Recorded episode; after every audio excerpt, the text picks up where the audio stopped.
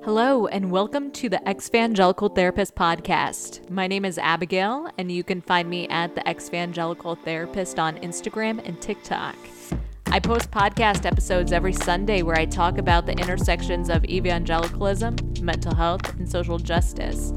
The podcast is geared towards helping those deconstruct after leaving evangelicalism or those considering leaving the evangelical church. This is a wellness resource and is not meant to be a replacement for therapy.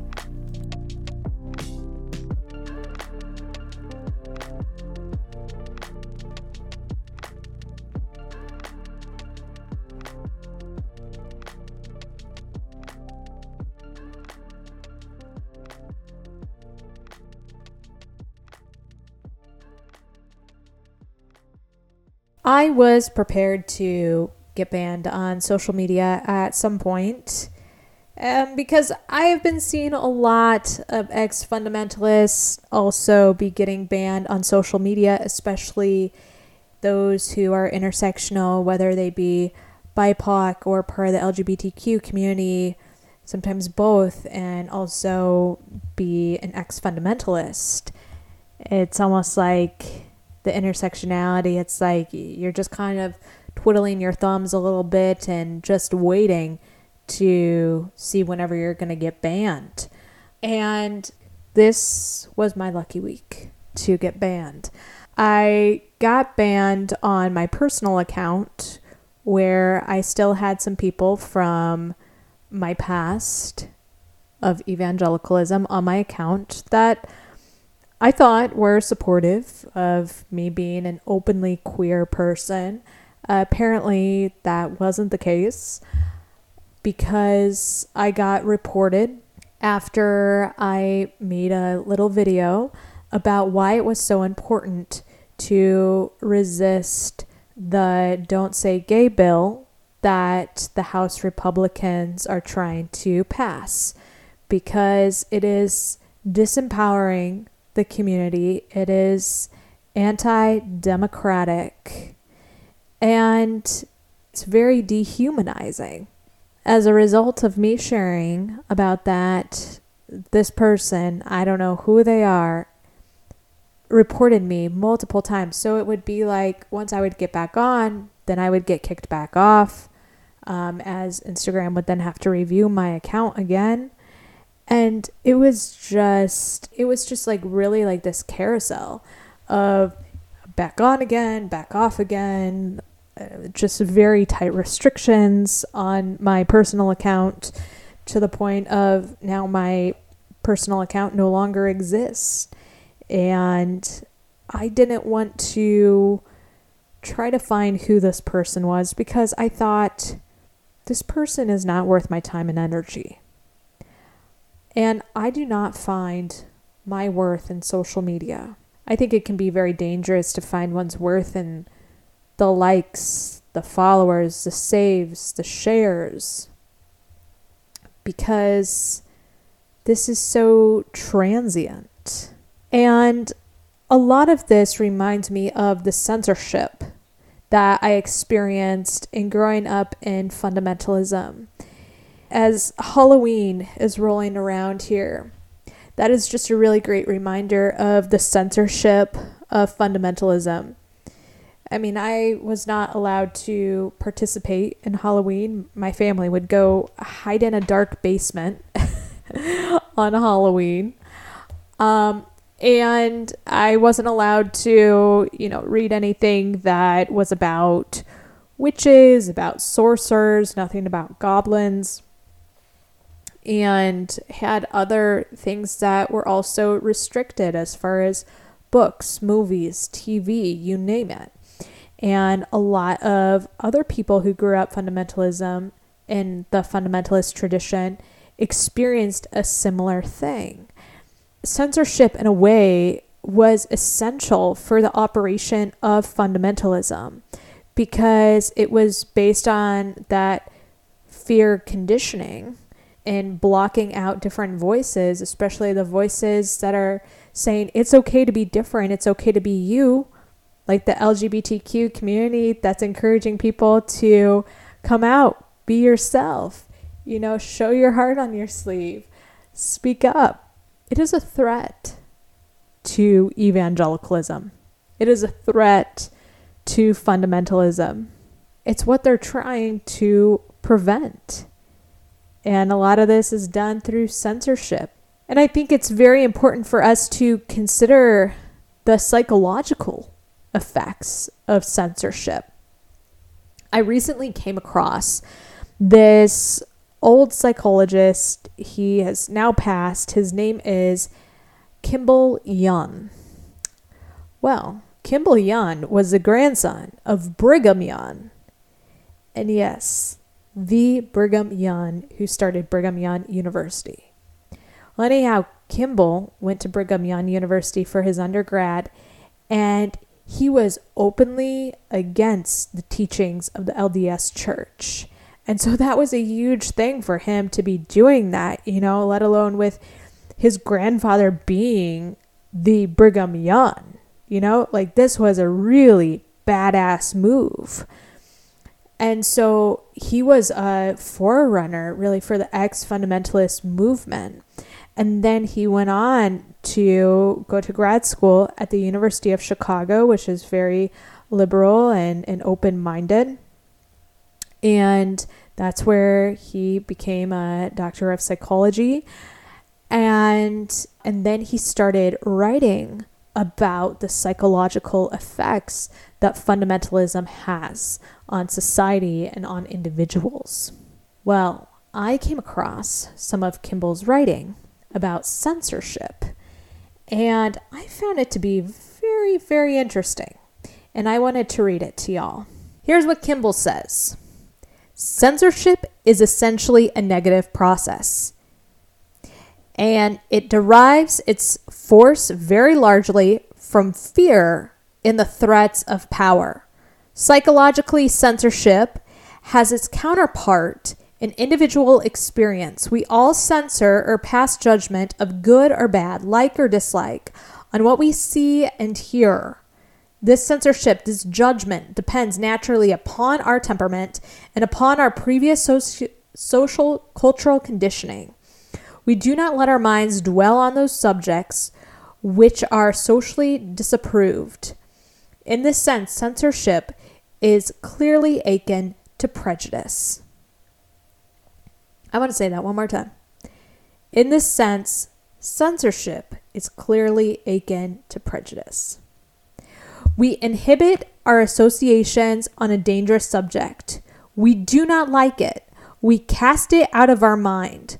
The new idea may disturb our ego proportions. It may seem too strange, too far fetched, too extravagant, and we set up a defense reaction against it.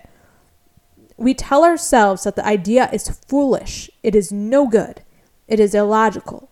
As we know, inhibitions are largely created by the introduction of a novel or divergent patterns of behavior which block, inhibit, or stop our usual associations.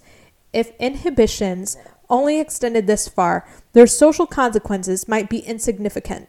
The new associations are blocked by the old ones that have their basis in long accepted culture patterns, labeling ideas, images, and attitudes as evil, as immoral, as unpatriotic, is usually an effective method of stopping the development of such notions and attitudes. All forms of social taboos are designed to do just this. They furnish the individual with guideposts and his associative thinking, which keep him within the boundaries set by the moral codes. The ideas, images, or attitudes with which the new ideas conflict are sacred. They are right, they are proper, and therefore persons having the same social and cultural heritage may develop a consensus of the opinion that the divergent ideas or attitudes ought to be stopped. Censorship, then, is psychologically a form of negativism. It is a type of repression caused by our fear of the consequences of novel stimuli. In censorship, we assume that there is no stimulation there will be no response. For example, if we keep our school children from seeing motion pictures, we sometimes think that we can thus limit their response to such stimuli. as group control, censorship is not created by one man's dislikes of another man's ideas, attitudes, or productions in art, literature, or science.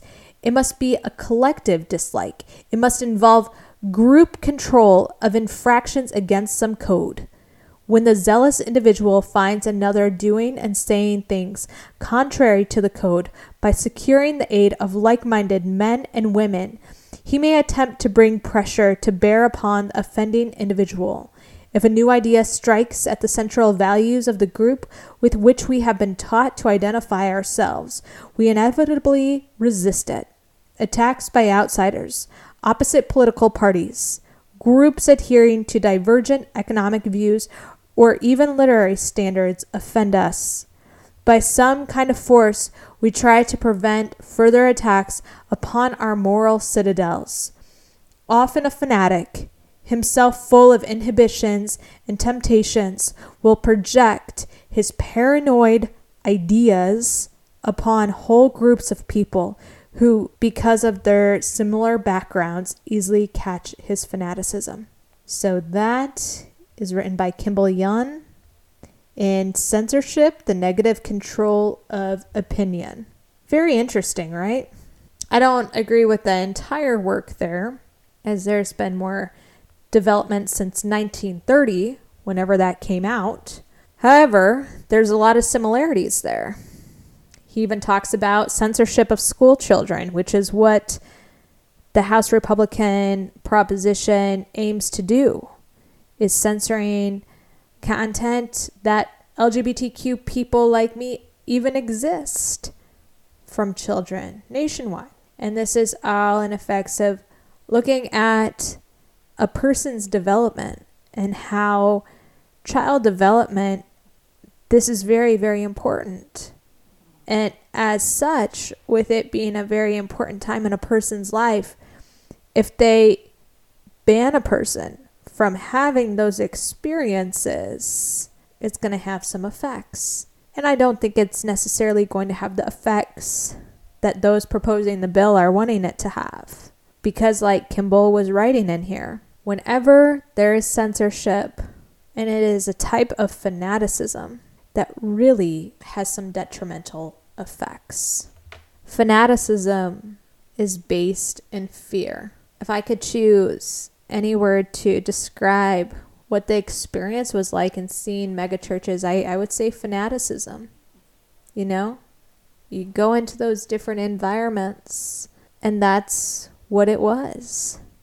And the group think was so strong because there was so much censorship in place that it insulated the group and prevented the group from really being able to see what else was out there. Because if people saw what else was out there, that may risk them being empowered to be an individual. I think we can learn from Kimball Young here. He kept speaking out, even whenever it cost him, even whenever it affected his life on multiple levels. You know, he, he was speaking out against an entire system. He was born and raised in the state of Utah, right? Especially with his grandfather being Brigham Young himself. And I just find so much inspiration from Kimball in his work. So here's something that I want you to be asking yourself How can I be a leader in an era of censorship? Because this censorship exists and it is going to continue to grow. I think that a lot of our communities are very, very reliant upon social media. And if we are fully reliant upon social media that is getting censored, how is that going to be reliable for a community? So, I would encourage you to be thinking about these different connections that you are making with people in the deconstruction community online and look at what would it be like to instead of be DMing them to maybe have a phone call with them instead.